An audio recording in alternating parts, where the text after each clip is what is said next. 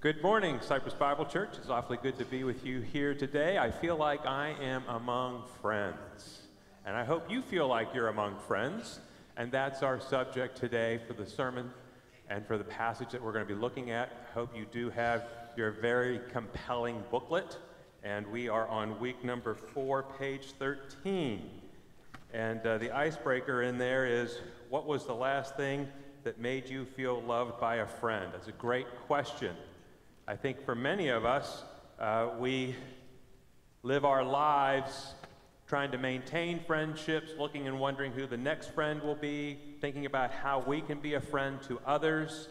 And friendship by the Greeks, Plato and Aristotle spent quite a bit of their writing talking about what they considered a high virtue, which is friendship. That they felt as though having a confidant was a great thing. Matter of fact, um, the um, great patristic father Gregory, around 375, said, If I were to be asked um, what is the best thing in life, my answer would be friends. And that was a great early church father, and he was in agreement with um, the, the philosophers of, of the previous generations. Um, and so we've been this way our whole life. Um, we, we want friends and we want compelling friends. It's just intrinsic to us. Matter of fact, you know, I, part of my responsibility here is I provide pastoral counseling and I oversee two licensed professional counselors. And, you know, it's not 100%, of course, but so many people that come in for counseling probably wouldn't need to come in for counseling if they felt like they had one or two really great friends. And think about that. Um, friendships and knowing that you've got really great friends really helps you get through life, get through the day. Um, people who have fought in war, I love watching war movies and learning about war. It's not a happy thing, but there's something fascinating about learning about the wars of the 20th century. One of the things that they will say, the soldiers will say, is the thing that kept them going, the thing that kept them fighting was their friends that were in the foxhole with them. Uh, they say that a man will not die for an ideal like patriotism or the flag, but he will die for his friend. And so Jesus gets at this today, and we're going to take a look at that passage uh, from John uh, chapter 15. But when we talk about compelling, this is something that animates you. What is animating you, motivating you in life? And what is animating and motivating you in your faith towards God? I think today we're going to take a look at how Jesus refers to us as his friends. And I want you to be thinking this is really, at least for me, one of the most compelling things about my relationship with Jesus. I think for the, for the Christian, you should be compelled that Jesus calls you friend. And so we're going to unpack that a little bit. Here's how we portray friendships today in the modern era. My kids love the TV show Friends.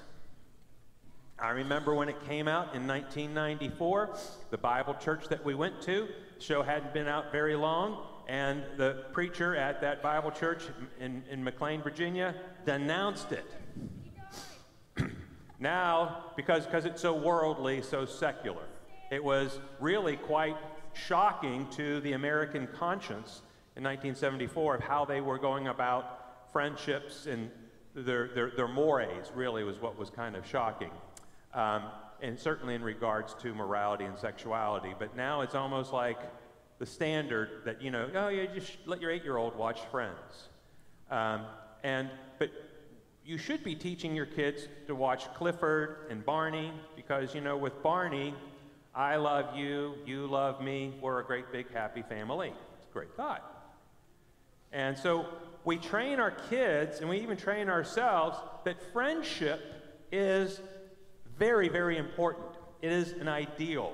It is what we strive for and what we aim for. When my first son was really young and we were trying to kill time, we would go to the McDonald's or the Chick fil A, and he could play for hours on those little indoor jungle gyms. And he always made a friend. I mean, from age two. He was, he'd seek out other kids, he'd make friends with them. And he's been that way his whole life. He seeks people out in friendship. And I think that's a great quality for all of us, is that when we enter into a new environment, we look for ways that we can make friends and be a friend. Now, I put this up because that's me on the far right.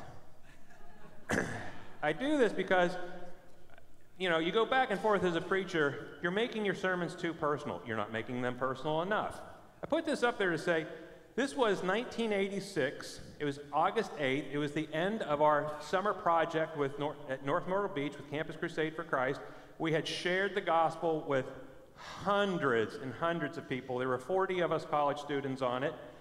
And the four of us there, that's Brennan, who still is my best friend, he's been my best friend since 1985.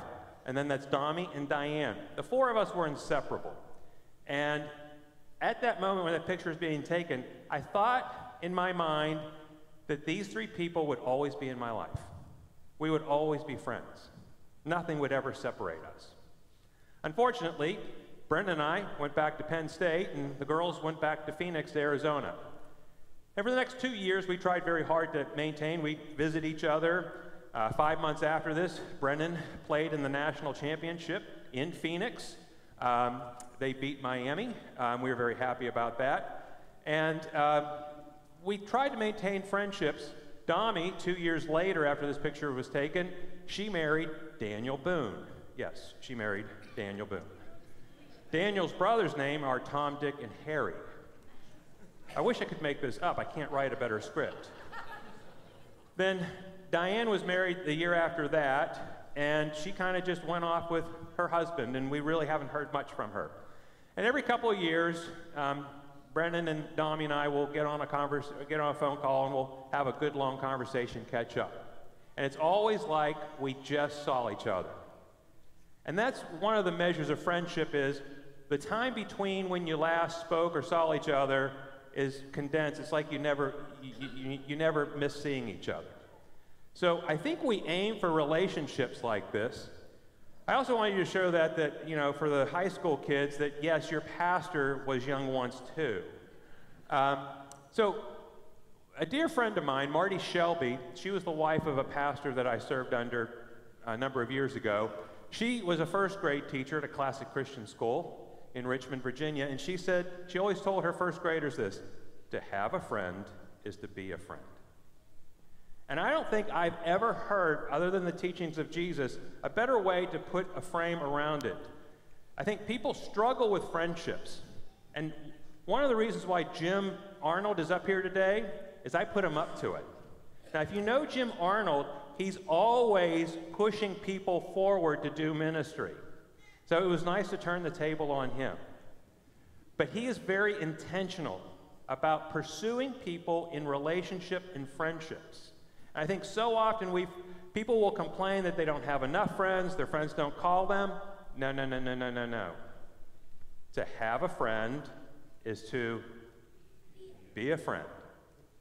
And when you when you cross that Rubicon in your mind towards relationships, it all changes. It all changes. When you begin to think the friendship that I have with others is dependent on me being a friend, not on them being a friend to me, changes everything, changes the entire dynamic. Friendship is a fading glory, folks. We no longer know how to be friends. We are a selfish and self absorbed culture. Friends seek the betterment of each other. They're willing to compromise time, effort, and interests. A college student was said, It's hard to have friends when everybody is so narcissistic and lazy.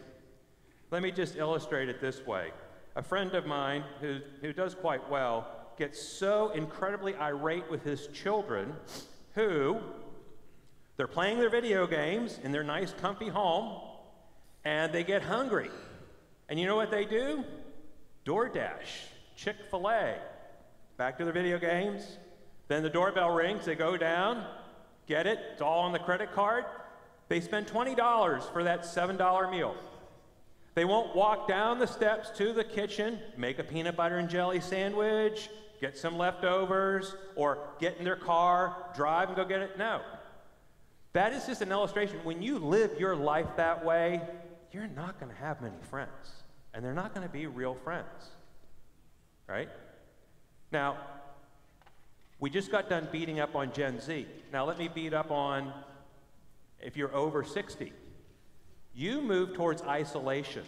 You begin to think nobody wants to know me, nobody wants to have a relationship with me, I'll just stay in my own zone. That's also wrong thinking. So, what we see in the scriptures, we see this beautiful story first off. Jonathan made a covenant with David because he loved him as much as himself. Then Jonathan removed the robe he was wearing and gave it to David, along with his tunic, sword, bow, and his belt.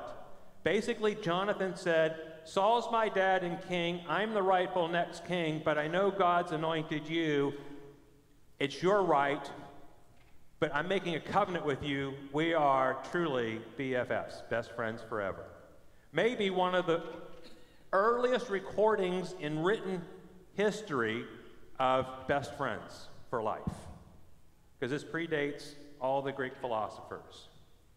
And so we see that this is essential to human life. And you don't get very many best friends. But I will tell you that people are dying for it.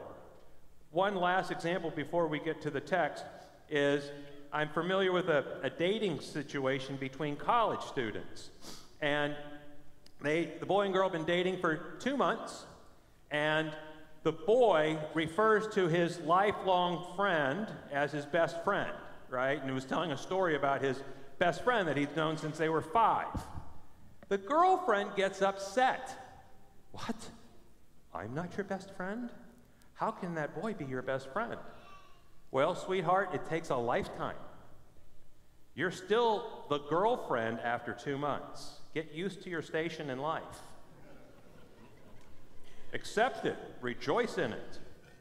You've got to prove it, right? Because you think about friendships. You start with strangers, you move to acquaintances.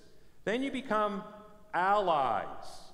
Then you become comrades and companions. And then you become confidants.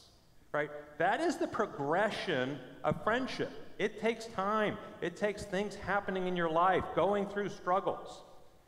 So let's take a look here. This text is in your booklet on page 13, but I've added verse 9. And that's because when we came up with this text, it was like two months ago. Do you know that's torture to a pastor preacher like me? I think my best thoughts like 30 minutes ago before I get up here, even though I'm thinking about it for weeks and months. Here's the scripture As the Father has loved me, so I have loved you. My command is this love each other as I have loved you. Greater love has no one than this to lay down one's life for one's friends. You are my friends if you do what I command.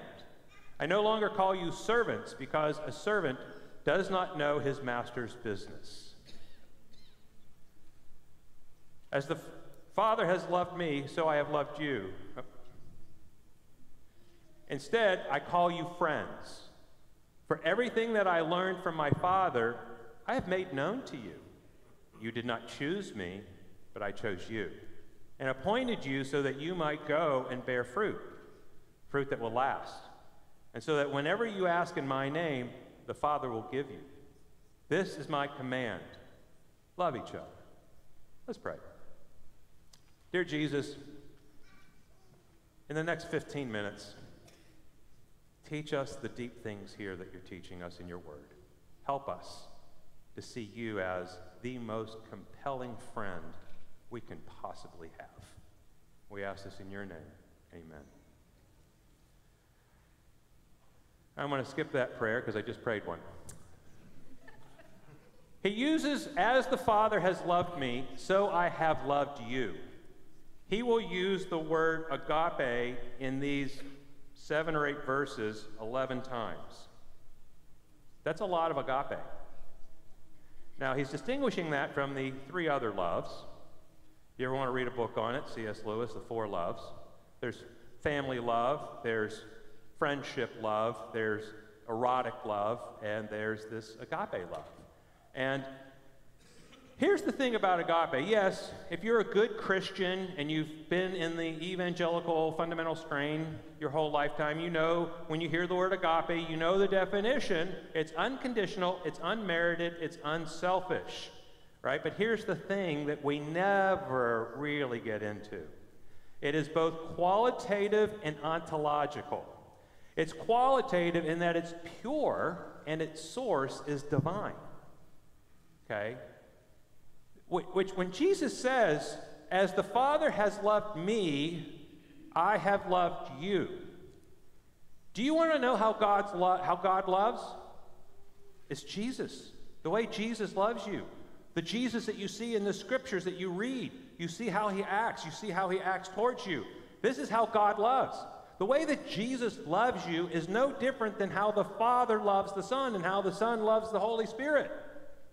It is a divine, pure, qualitative love.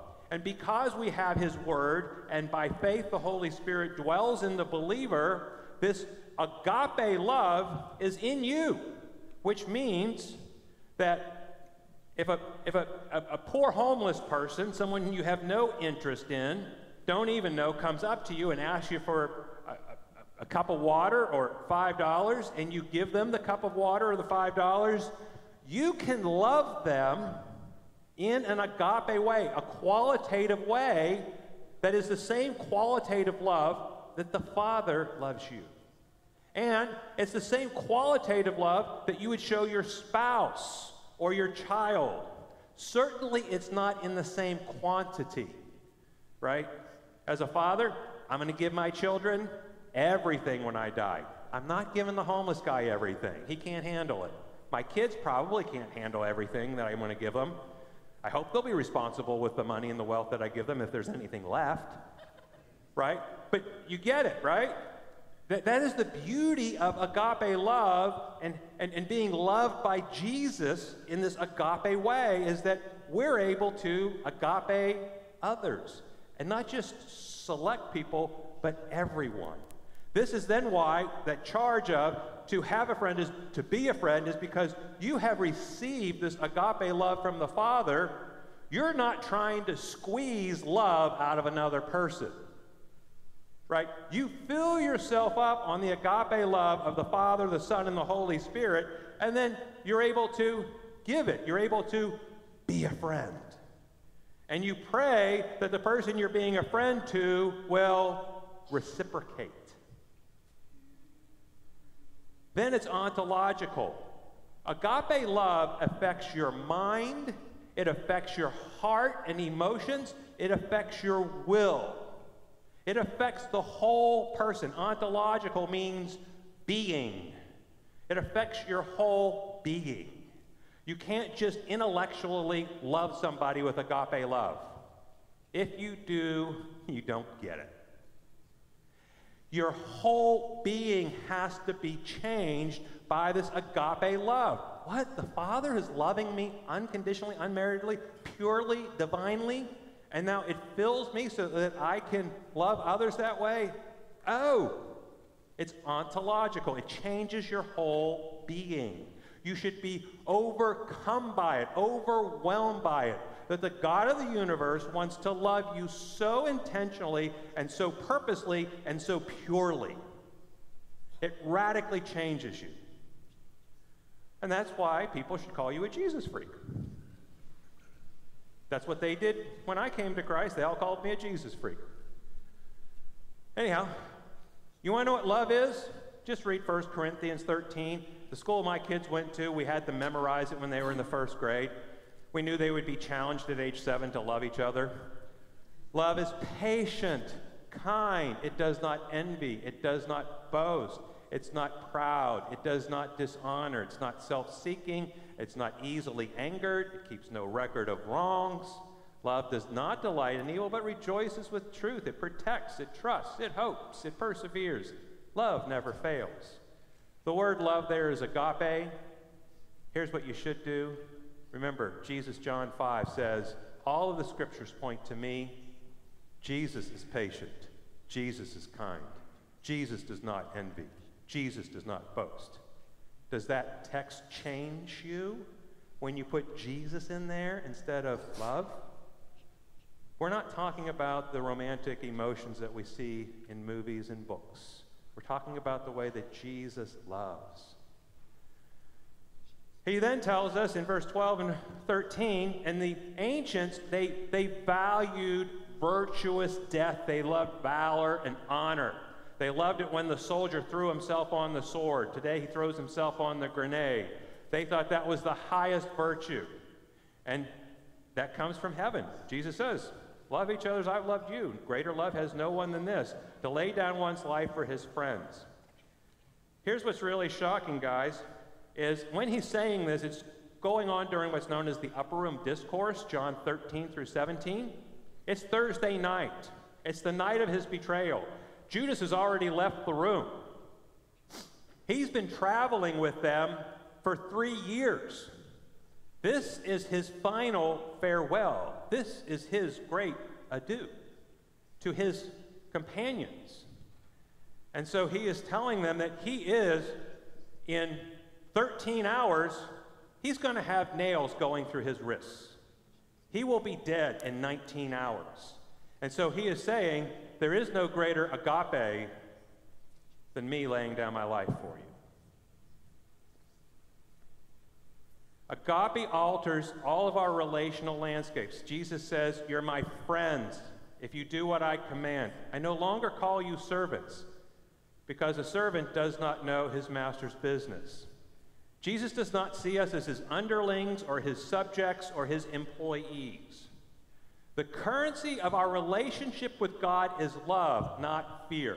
We do not serve Christ out of duty. We do not serve Christ out of responsibility. We serve Christ because he loves us.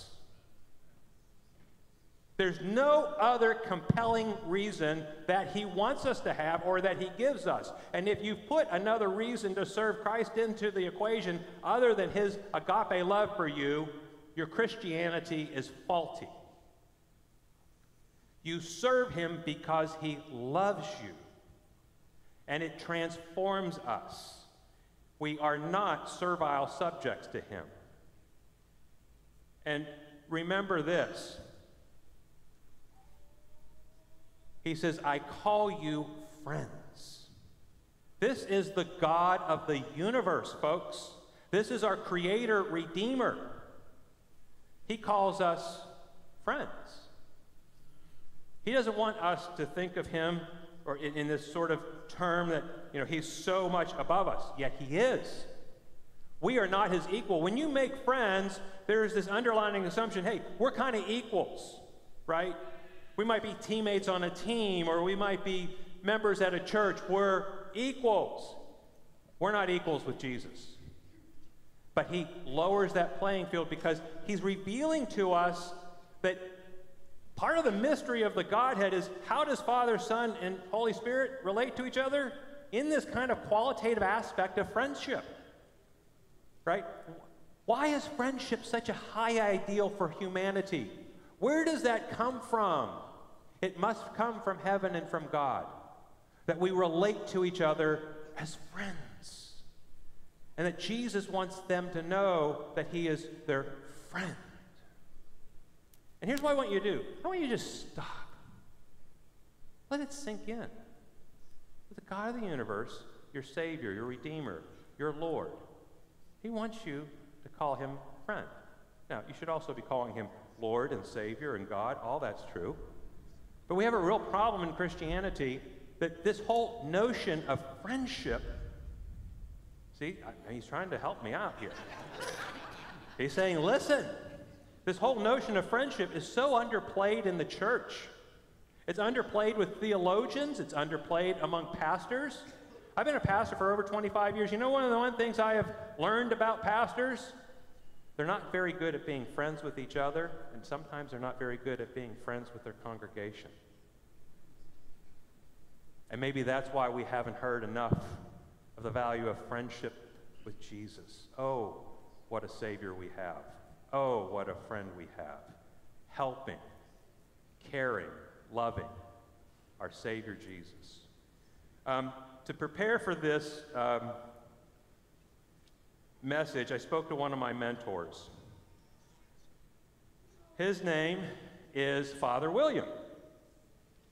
And Jesus says this, and I'm going to talk about Father William. Jesus says, You did not choose me, but I chose you and appointed you so that you might go and bear lasting eternal fruit. Go to the grocery store today, buy some fruit, put it on the counter. When is it rotted? Week? Two weeks? Depends upon how many preservatives and wax they sprayed on it, right?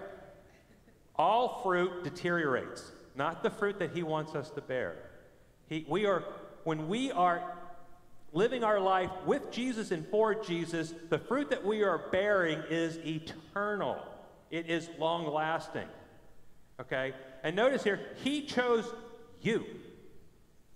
Now, I know at some point you chose him back, but he's the primary cause. Remember, he's talking to his disciples here. He said to all of them, Levi, follow me. John, you've come and you saw where I lived, you know, John chapter 1. Follow me. Andrew, thanks for bringing Peter over here. He's going to be trouble, but Peter, follow me. He chose them. These are his friends. And so, in preparation for this, and, and here's the last thing I want to say about that. Go and read Mark 14 50. Three hours after he utters these words to them, the soldiers are taking him away. Just three hours later. And in Mark 14, it says that they all deserted him. They ran away. It's either Mark or James, the brother of Jesus, ran away naked because all he had on was his pajamas. He just had a linen garment on. Mark puts that in there to say this is how fast his chosen friends left him, how they did not abide in him, how they did not follow his commands. Thank God he chose us. Thank God he deals with us in grace because we're never going to be as good of a friend back to him as he is to us. And here's the thing, folks this is the gospel. Jesus was deserted by the friends he chose when he went to Calvary, and he died friendless. Why did Jesus die friendless? Yes, to take away your sins, to give you eternal life, but he died friendless so that you won't die friendless. That when you die, he is your best friend. He is your divine confidant. You don't need earthly friends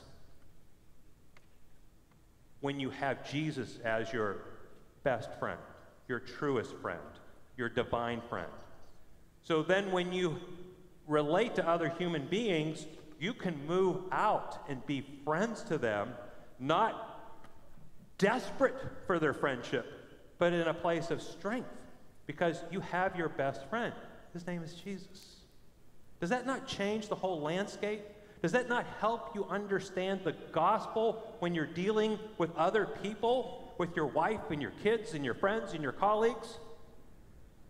I don't, I don't, I don't need them because my best friend died for me so that I wouldn't have to die friendless. And when I'm feeling friendless, I go to him. And then he fills me up with his agape love, and then I move out towards other people with agape love. Let me just close with, um, with what Father William said. Father William um, is 87 years old, and he was a Trappist monk for 29 years. I've known William since 1989, not long after that picture. Brendan met Father William, and then I met Father William. And here's what Father William said He said, The first part of my Christian life, I went into the monastery because I thought Christianity was to rid myself of the world and to rid the world out of me. He was even 11 years in solitude. Then I went to Bolivia and worked with the Indians up in the mountains because I felt like Christianity was to be among the poor and to show compassion and to be there where there is injustice and oppression. Then I got married. He married a wealthy heart surgeon in Birmingham. And then he said, Then I began to realize Christianity is friendship with Jesus. That if I make friendship with Jesus my priority, everything falls into place. It's friendship with a purpose. It's a friendship of God's choosing. We need to be talking to Him. And I'm going to throw this out here. What if we built in, as a church, into our discipleship methodology, friendship? And here's the thing Jim, who came up here, he's not the only guy who does it around here. Those of you who knew Bartell Morgan, he did it. Those of you who know John Swain, he did it. They're no longer with us. I'll also tell you, I oversee the welcome ministry. The people who are stationed at our doors, they get it. When you come into this church, the people on our welcome team, they want you to know and experience the friendship of Jesus. Also, the people that are teaching our children's ministry classes and our adult classes, I won't, go, I won't list all their names, but they get it. One of the reasons why they're leading these classes is because they want you to be their friend and they want you to have Jesus as your best friend. What if this then bled into our evangelism? I came to Christ through Young Life, and I was a Young Life leader myself for a number of years. The goal of Young Life is befriending students for the purpose of introducing them to Jesus, who will be their best friend. When you're a kid, when you're a student, you just want a best friend. What if, what if you took the approach to evangelism of, I'm just going out and finding a personal friend so that I can introduce them to my best friend? Does that not take some pressure off of, gee, you know, I need to come up with some good answers to evolution, and gee, I need to answer all of their deepest, darkest problems? No. Just go and befriend people and tell them about your friend Jesus. Does that seem plausible? Do you think you can do that? I think you can. That's all evangelism is. It's all discipleship is. It's being friends with each other, sharing this bread and this wine of who Jesus is, and letting Him feed us.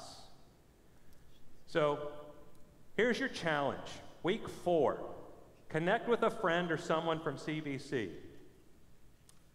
Um, so, what we're asking you to do, maybe right now in your booklet here, after church, write down some people that you want to go have coffee with, right? Or go have lunch with, or invite over to your house, right? Maybe it's you and your wife, maybe it's just you. Write down some names. Maybe there's somebody that you need to call that you haven't called in a long time. You be the person this week to be intentional in reaching out to others. And what I hope for all of you is you get like five to 10 phone calls from other people here, and you have to say, hey, I got to decline this because there's other people that I got to go have intentional friendship with this week. Wouldn't that be beautiful? Reach out in friendship. Why? Because Christ is your friend. Christ died for you. And we can now share his friendship with a lost and dying world who is desperate, desperate for a friend. Would you stand and worship this great friend to all of us?